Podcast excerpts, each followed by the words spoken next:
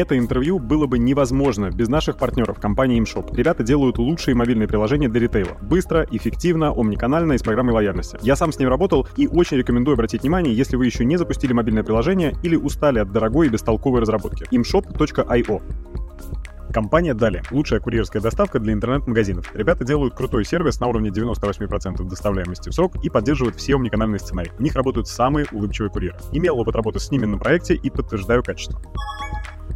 Друзья, всем привет и добро пожаловать в Digital Voice. Это канал, где мы общаемся с лидерами мира цифровой экономики. Меня зовут Филипп Лобковский, я ведущий этого канала. И сегодня у нас с вами особенный, интересный и, как всегда, познавательный выпуск, потому что мы будем общаться на тему прекрасного. Но прекрасного в привычном нам смысле слова, в плане цифровых, естественно, продуктов. И мы поговорим сегодня про дизайн. В гостях у нас сегодня Саша Ермоленко. Она директор департамента дизайна сервисов в ВК. Саша, привет. Привет. Сразу уточню, чтобы коллеги из корпорации не обиделись на меня. У нас таких там много, у нас много дизайнеров. Я руковожу одними из них вот, их порядка 50 людей в разных бизнес-юнитах с разными обязанностями и разным уровнем ответственности передо мной. Вот, с кем-то мы находимся в отношениях, где я просто рекомендую что-то сделать, с кем-то мы взаимодействуем более плотно. Вот. Но в целом я отвечаю за ну, все, что связано с цифровой продуктивностью. Но нужно понимать, что я попала в ВК еще до того, как оно было в ВК, это сложно. Попала я в Mail.ru, и поэтому я работаю в бизнес-юните Mail.ru, и я отвечаю за все, что делает этот юнит, включая продукт для бизнеса и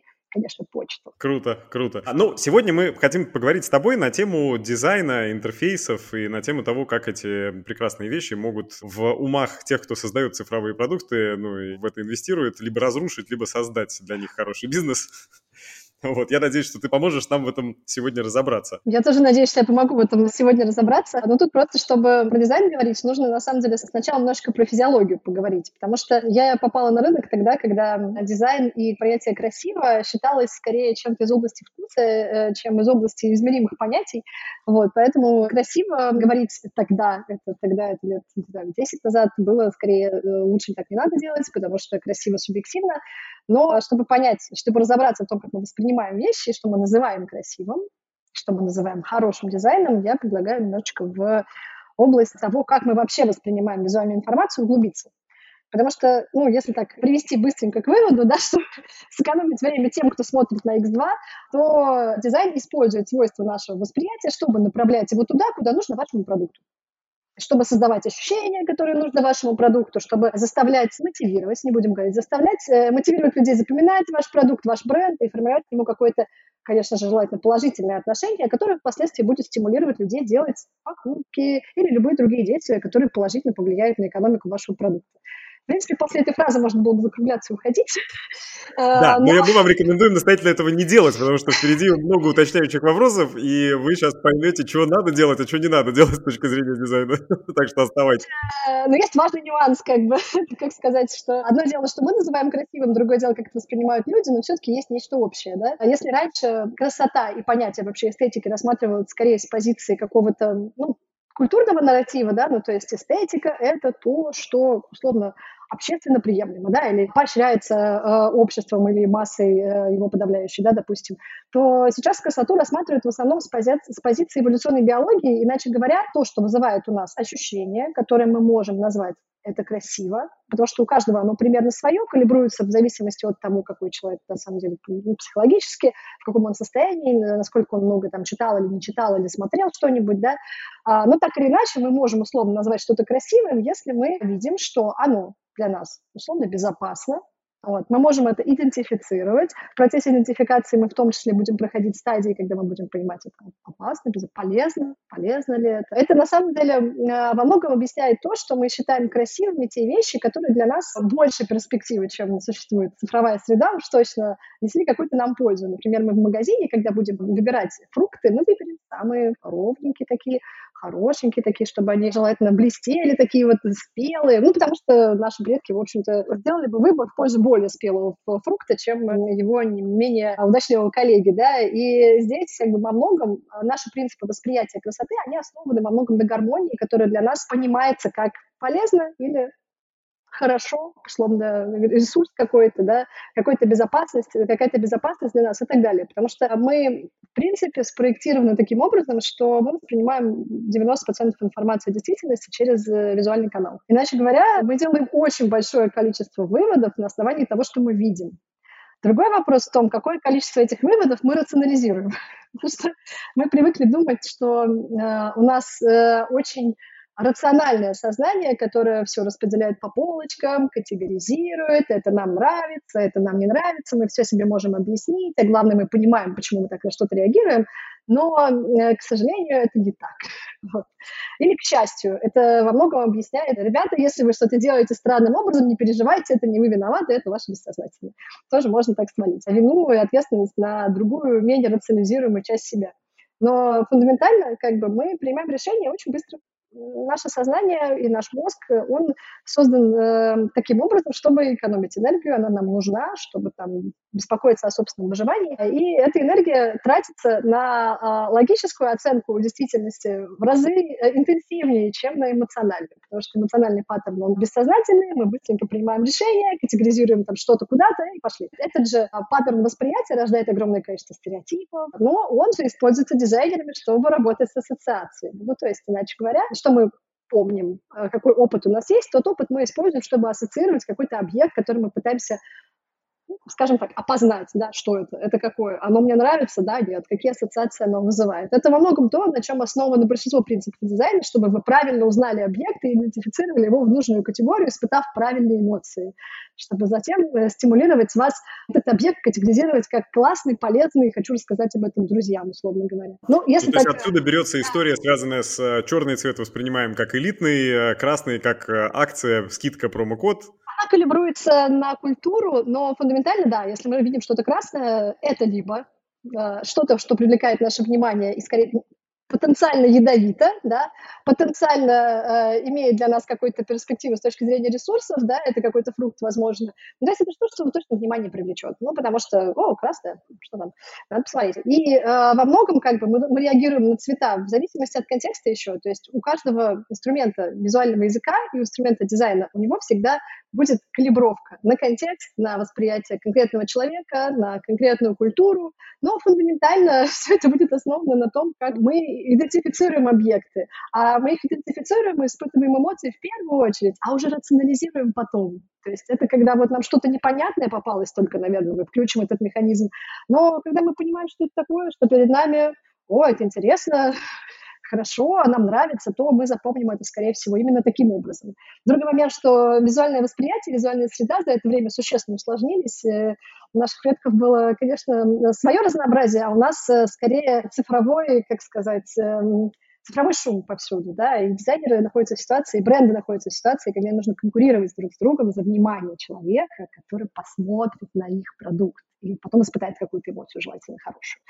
Вот. А так что во многом, ну, как бы наша восприятие, оно и работает против нас, заставляя нас стереотипно принимать решения, там, категоризировать не особо вдаваясь в подробности, а, но со стороны дизайна оно работает на дизайнеров, оно помогает дизайнерам решать задачи бизнеса. Вот таким вот извилистым путем через э, механику нашего восприятия. Слушай, интересно, а э, если приземлять эту историю до реалий бизнеса и до целей бизнеса, то, ну как, я вот думал, как сформулировать этот вопрос. Дизайн для цифровых продуктов и для бизнеса, он вообще скорее жив или скорее мертв? Не с той точки зрения рациональной, которую ты сейчас нам описала и объяснила механизм, который стоит за э, действиями людей, а с точки зрения того, как создается продукт.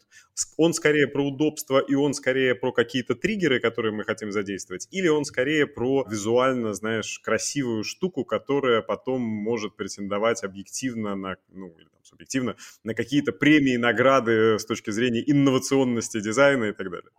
Ну, я думаю, что мы сейчас сравним красное с кислым, так-то, если говорить и категории это вообще разные. Мы не делим опыт на составляющие. Иначе говоря, если это красиво, но не работает, это плохое. А если это некрасиво и работает, то это тоже не особо так в целом. Если это взвешено и сбалансировано, это нам нравится больше. Ну, если, конечно, он хорошо работает, при этом красиво, желательно увлекает нас и имеет какое-то преимущество, создает какое-то преимущество, точнее, за, за счет такой работы с пользовательским опытом. Это, ну, как бы всегда баланс между тем, что мы э, развлекаемся и развлекаем нашего потребителя, да, тем, что у нас в продукте происходит, и между тем, какую функциональную среду мы ему даем, потому что любая функциональная среда, ну, допустим, чисто технически, да, вот представьте, что у вас есть квартира, что вам надо, чтобы спать? Ну, кровать, там, что надо, чтобы э, готовить еду. Ну, там, допустим, микроволновка. Мы все современные люди, не все готовят, э, могут себе позволить такую роскошь. Или там кнопка вызова доставки еды. Все, да? Зачем весь этот дизайн? Зачем все эти картины, все вот эти вот шторы, вот цветок? Он же не нужен, он что он делает? Он просто стоит здесь, нас поливать его надо, да? Это то, что добавляет нам ощущение как бы какого-то, которое нам нравится. Это то, что мы выбираем в качестве дополнения того функционального опыта, который у нас есть. Так, типа, в принципе, жить можно и в пещере, если очень захотеть, да, и свести потребности до минимума. Вопрос в том, насколько мы этого хотим. И вопрос в том, выберем ли мы пещеру, если будет э, возможность поселиться где-нибудь еще, ну, там, в какой-нибудь более обустроенной пещере. А, я имею в виду то, что дизайн всегда будет существовать как часть опыта, он никуда не денется, он не умрет как-то там еще, потому что нам всегда будет хотеться наполнять свою жизнь чем-то, через что, во-первых, мы проявляем себя, и чем-то, что заставляет нас чувствовать себя лучше.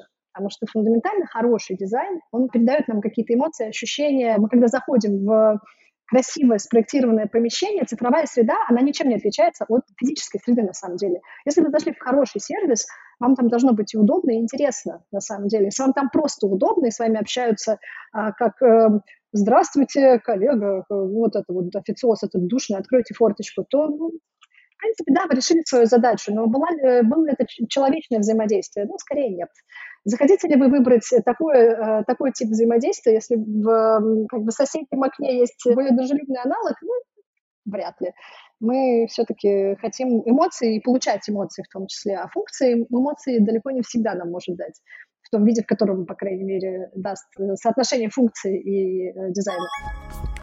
Кинескоп – сервис для роста конверсии в карточках товара и вовлеченности пользователей через видеомеханики, поведенческая аналитика, SEO-оптимизация в плеере и другие инструменты. Подробности по ссылке в описании kinescope.io ru. Не можете определиться с выбором диджитал-подрядчика? Рейтинг Рунета – лучшее место для выбора. Есть рейтинг под все популярные услуги, куча фильтров, позволяющих выбрать подрядчика по цене, опыту, отзывам. рейтингрунета.ру, ссылка в описании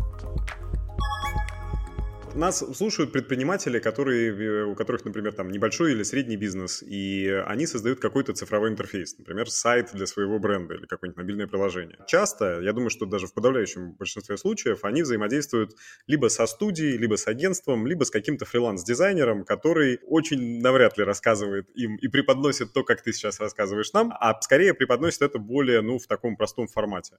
Вот как, из кого должна состоять команда с точки зрения создания цифрового продукта для того, чтобы наполнить не только утилитарными какими-то вещами, да, там, э, проемом входа, выхода и двумя кнопками купить и, там, я не знаю, и оплатить, а еще и теми самыми цветочками, лампочками, торшерчиками э, цифровом понимании, да, про который ты говоришь, чтобы создать настроение. Кто эти люди, которые должны наполнять такую команду, работающую над продуктом? Нет универсального ответа на вопрос, какая должна быть команда продукта, пока мы не получили ответ на вопрос, на каком уровне зрелости находится сам продукт и его бизнес. Иначе говоря, вы можете сколько угодно вешать рюшечки на свой интерфейс, но если у вас не налажена операционка на уровне, что после того, как человек заказал э, что-то на вашем сайте, ему звонит курьер и хамит ему, или там доставка приезжает вообще не вовремя, ни туда, не уточняет ничего, то здесь есть нюансы, да, и я считаю, что ценность дизайна, она проявляется именно тогда, когда у бизнеса появляется потребность развивать что-то сверху своей операционной эффективности и финансовой эффективности в том числе, и когда у бизнеса появляется возможность это делать.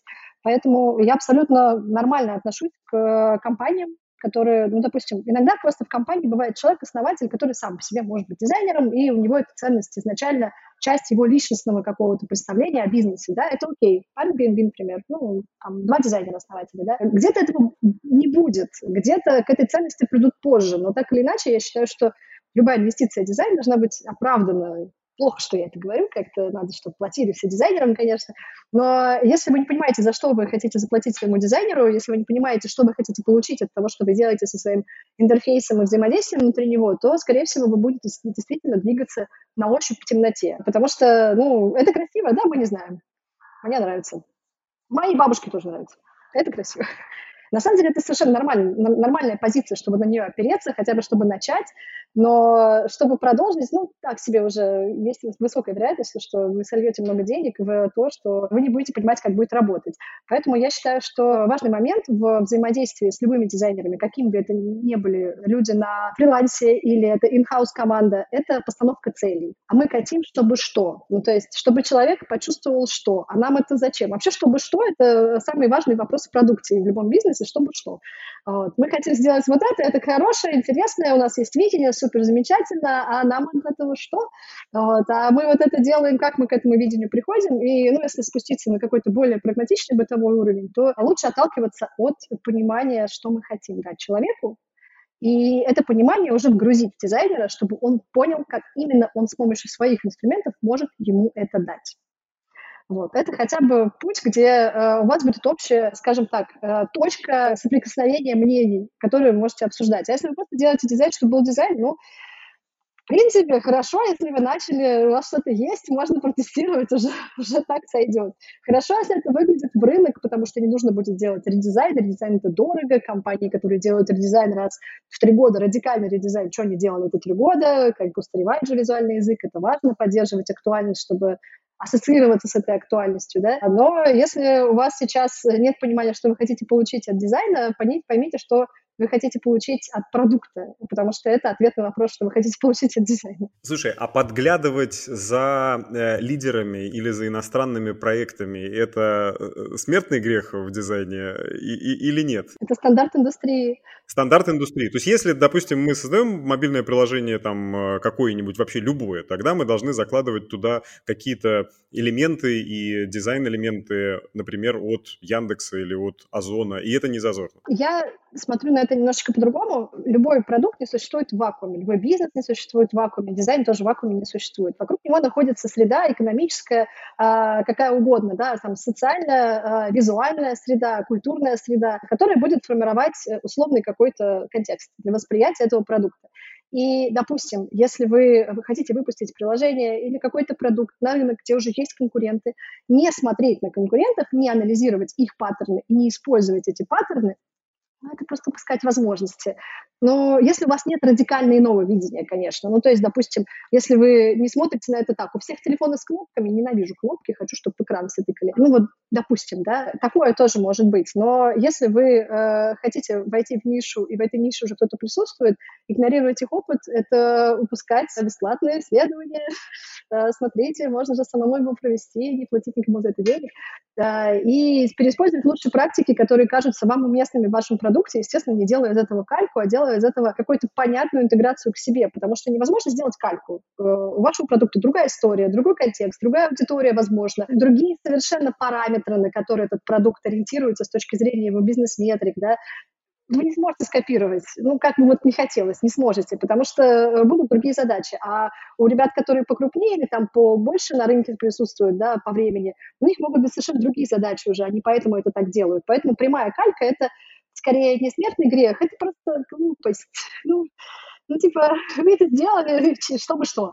А, а не смотреть на конкурентов, э, это тоже, я бы сказала, не самый умный шаг, потому что их опыт — это ваш способ э, встать на ступенечку выше, чтобы посмотреть на рынок э, и выбрать лучшие практики для себя. Вот. Угу, угу.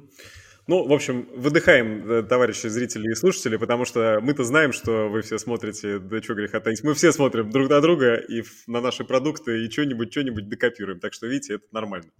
А, Саша одобряет. Вот, слушай, скажи, ты привела пример по поводу кнопочных телефонов. А, боже-боже, про кого же речь, интересно, интересно догадать. Напишите нам в комментарии, кстати, Напишите нам в комментарии, о ком тут идет речь, о каком таком кейсе. Это у меня рождает тут же вопрос э, цифр против вижена, потому что если посмотреть на цифры в тот момент, да, понимая, какой, какое окружение было продуктовое на рынке в тот момент, э, у, за какими продуктами были цифры продаж, да, то идея вот эта, а давайте сделаем без кнопок и сделаем а, какой-то один экран, казалась сумасшедшей, потому что цифрами подкрепить это нельзя. И это было некое видение человека, который угадал.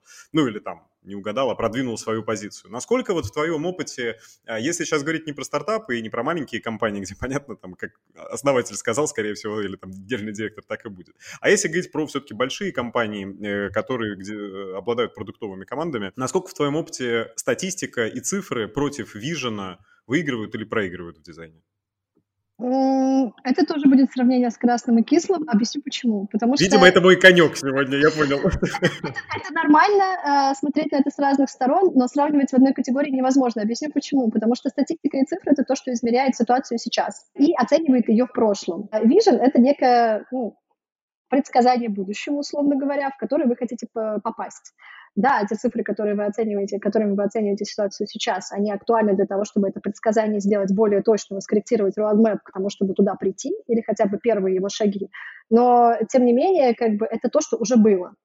И если говорить про компании, которые ну, действительно большие и крупные, да, то будем честными, если вы уже крупный, уже успешный, и у вас уже хорошие цифры, то самый основной вопрос, который беспокоит людей, которые всем этим управляют, он простой. А что дальше?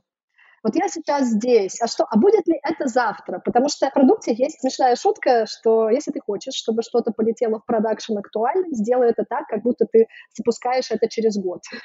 Потому что пока ты там будешь запускать, ну, ну типа ты понял. Вот, э, оно, в общем-то, время, некоторое время уже пройдет. Поэтому здесь э, важный момент, что Vision — это все-таки ответ на вопрос, а что дальше?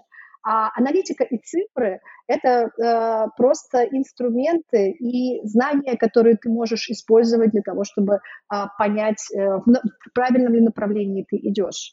Э, потому что ну, редко бывает так, что Vision сформулирован, мы хотим делать телефоны без кнопок скорее всего, там какие-то более абстрактные вещи, и в рамках этих абстрактных вещей рождаются какие-то более конкретные решения. Хотя не знаю, я там не была, может быть, там все так и было. Но, тем не менее, если что-то против сейчас, да, того, чтобы вы запустили что-то смело, то надо ответить себе на вопрос, а это вам э, чтобы что? Вы хотите попасть в будущее, тем самым проверить свою гипотезу? Хороший ответ на вопрос. Вы хотите сделать что-то коммерчески успешным прямо сейчас, если это инновационный, и люди еще не знают о том, что такая технология существует, и они находятся пока на стадии ранней адаптации, допустим, да, ну, как, как любой тренд развивается сначала, люди, которые его придумали, сами его пользуются, замечательно, рассказывают своим друзьям, как это хорошо, а потом как бы через некоторое количество времени это доходит до массового потребления. То, естественно, это время должно пройти ну, логично, что пик популярности — это скорее хайп, чем э, устойчивый тренд. Поэтому здесь э, я поэтому и сказала, что мы будем сравнивать красное с кислым. Окей, окей. Ну, на самом деле нет, действительно важное уточнение, которое э, создает, мне кажется, перспективу для нас, для всех, что цифры — это то, где ты сейчас, а vision — это про то, куда ты двигаешься, и все-таки цифры позволяют тебе находиться, да, вот в той линии, да, в то, на той дорожке, которую ты для себя прочертил, и понять, она вообще туда или, или не туда. Вещи очень абстрактные, вещи очень такие могут показаться очевидными, но я думаю, если мы сами себе честно все зададим вопрос, а, а как мы в нашем бизнесе ежедневно, а, руков... чем мы руководствуемся в нашем бизнесе ежедневно, то часто можно увидеть, что либо мы перекашиваемся в одну сторону и очень много внимания и времени уделяем цифрам, не успевая, собственно, просто немножечко выдохнуть и посмотреть на стратегию и создать какой-то вижен. Либо наоборот, мы живем виженом каким-то, а что там отчеты? Ну, у нас есть общие планы, выполняем нормально. Вот. Это обманчиво. Мне кажется, еще важный момент, особенно в дизайне это важный момент. Раньше это очень часто присутствовало на рынке серии ребята, давайте сделаем CTR какого-нибудь блока, ну, там, знаете, там, купить, как правило, находится кнопка, или там регистрация, а потом купить. И давайте сделаем там кнопку, которая будет мигать красным и зеленым. В принципе, ее только не, слепо не заметит, а тот, кто заметил, у него и начнется эпилепсия как бы сразу, да, он будет готов заплатить, только чтобы она не работала, эта кнопка потом. Но в любом случае, да, а, вот такие моменты, когда мы ориентируемся на цифры в каком-то локальном опыте и ориентируемся исключительно на цифры, которые... Я понимаю, что цифры, на самом деле, это очень важно, ну, потому что это зарплата ваших сотрудников, это сошелся с... Тебе, да, как там у нас хорошо, нет, а что, а премии платят, ну, не в этот раз, да, это все, я понимаю прекрасно важность всего этого, но вот именно в дизайне метрики и все, что связано с конверсионными, особенно какими-то метриками поведения, да, условно говоря, это только игра в тепло-холодно. Иначе говоря, если у вас нет идеи, вы повышаете какую-то определенную метрику, то в конце, э, когда вы начнете собирать своего Франкенштейна из повышенных метрик разных э, блоков, вы поймете, что этот продукт э, как продукт не состоялся. он состоялся как набор конверсионных блоков, которые вообще непонятно как работают все вместе, потому что наше восприятие, оно не фрагментирует, оно даже на самом деле не делает, э, если вы спросите людей о том, знают ли они, что существует мобильное приложение, мобильный веб, э, ну попробуйте просто. Многие не знают, они даже не знают, каким, чем они пользуются сейчас. Вот, это приложение, они открыли мобильный веб, что это? На телевизоре это что? Вот. То есть некоторые люди на телевизоре поисковиком пользуются и почтой, странно. Вот. И э, тут важный момент, что если у вас нет vision, помогает понять, как эти цифры использовать. Цифры на вопрос, о чем мой продукт и куда я его веду, не отвечают, к сожалению. Да, интересно. Ты говорила слово хайп, и, наверное, на большем хайпе в этом году, чем э, искусственный интеллект, э, уже ничего не было, и вряд ли что-то будет. Но будем надеяться, что уже ничего не перебьет, да, в этом году из новостей. А, и э, искусственный интеллект э, так или иначе, безусловно, влияет на много чего, но кажется, что активно влияет и на дизайн тоже, потому что, ну, одно дело картинки создавать, вот эти вот симпатичные, которые, значит, все рисуют и выкладывают в запрещенные соцсети, а другое дело э, рисовать дизайны и интерфейсы при помощи искусственного интеллекта. И как ты думаешь, что сейчас с этим можно делать? И как, по-твоему, куда это будет двигаться? И это усложнит или упростит, ухудшит или улучшит жизнь дизайнеров? Ну, у меня есть две новости. Одна хорошая, другая плохая. Первая плохая то, что, да, действительно, очень большое количество людей лишатся работы. И это, ну, факт. Потому что эту работу действительно э, за них намного быстрее и эффективнее выполняет алгоритм. И это грустно, с одной стороны, э, потому что действительно, ну, как бы весь слой, который, э, допустим, иконки рисовал или там какие-то картиночки, тут действительно самая большая это самая большая группа риска, которая, по сути, ну, как бы действительно абсолютно полностью заменяется всеми решениями, основанными на алгоритмах. Хорошая новость. Вы можете выйти из этой группы и стать э, более осознанным эксперт, экспертом как бы в этой области. Почему? Потому что, ну, алгоритм рисует по ТЗ, простите какой бриф, такой креатив, да, и, во-первых, алгоритм все-таки выполняет задание, которое, ну, условно, расширяет вашу когнитивность, да, то есть вы не можете придумать 28 вариантов, а он может, но выбирать из этих вариантов будете вы, потому что у вас в голове собирается картина пользовательского опыта, контекста продукта и так далее. То есть пока, опять же, это все пока, мы не знаем, что будет э, дальше, когда э, это будет более комплексным решением.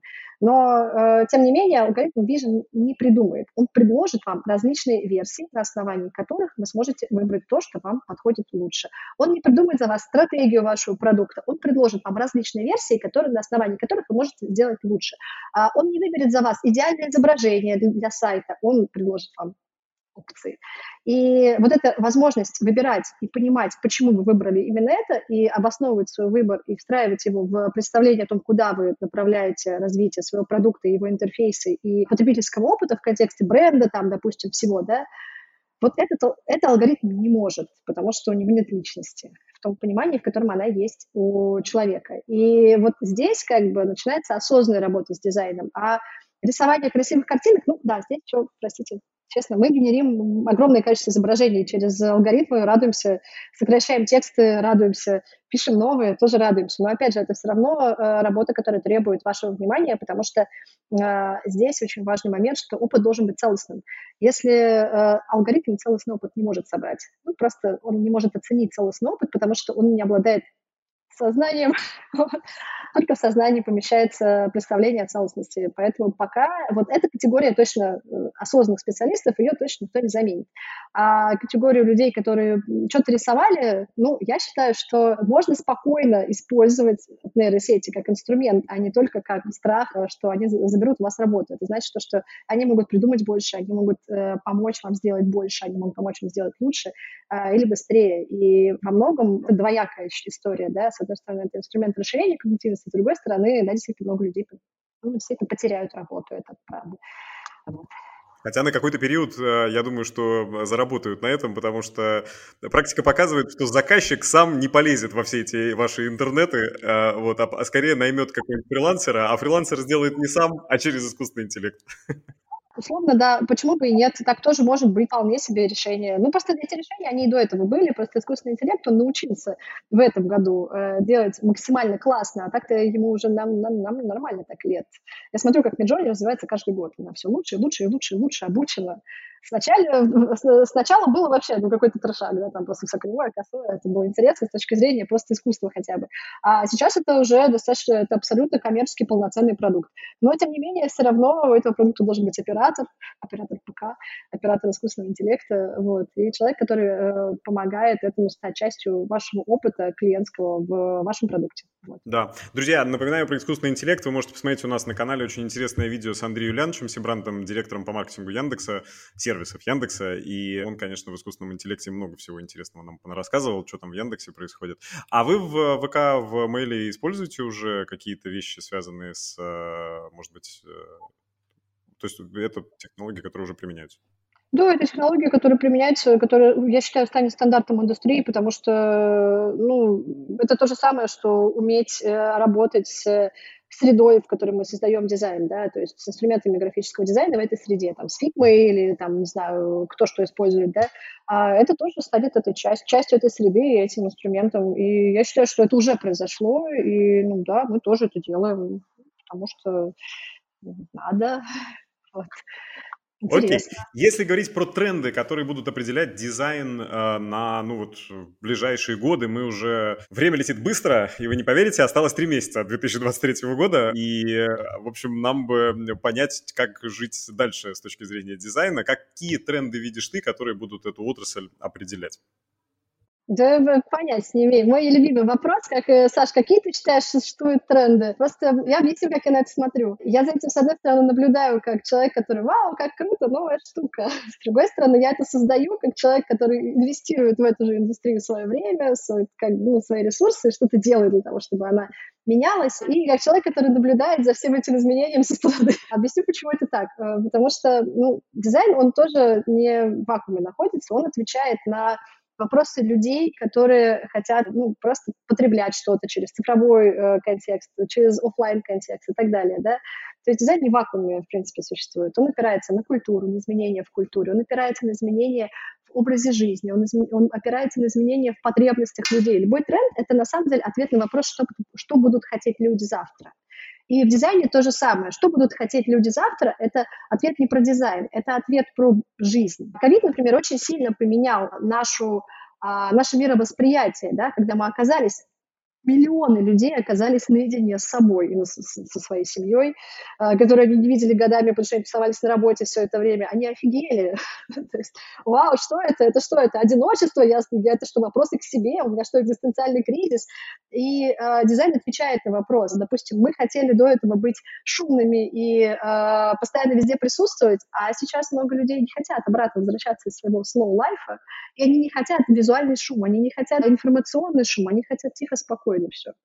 Это тоже ответ на запрос, да, то есть дизайн этот а, ответ обрабатывает, поэтому какого-то конкретного тренда в дизайне, типа, ну, бывают тренды в дизайне на год какой-нибудь там, не знаю, Балетяг выпустил новый показ, все ходят в штанах, э, которые держатся на коленках. Ну, в принципе, все, все, все, очень, все это очень интересно, но как бы не очень удобно, да, и опять же, это не станет продолжительным трендом, не станет мегатрендом, не станет макротрендом, это просто пройдет и станет частью истории. Поэтому каждый раз, когда меня спрашивают, а что будет завтра, да я не знаю, давайте все посмотрим.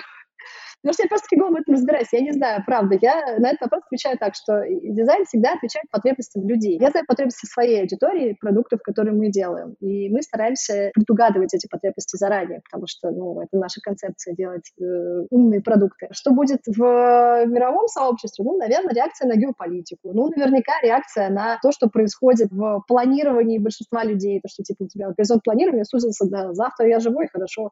Вот. Наверняка это какая-то реакция на большое количество неопределенности. То есть это, ну, все, все те вопросы, на которые будет отвечать дизайн. То есть он будет это компенсировать, скорее всего.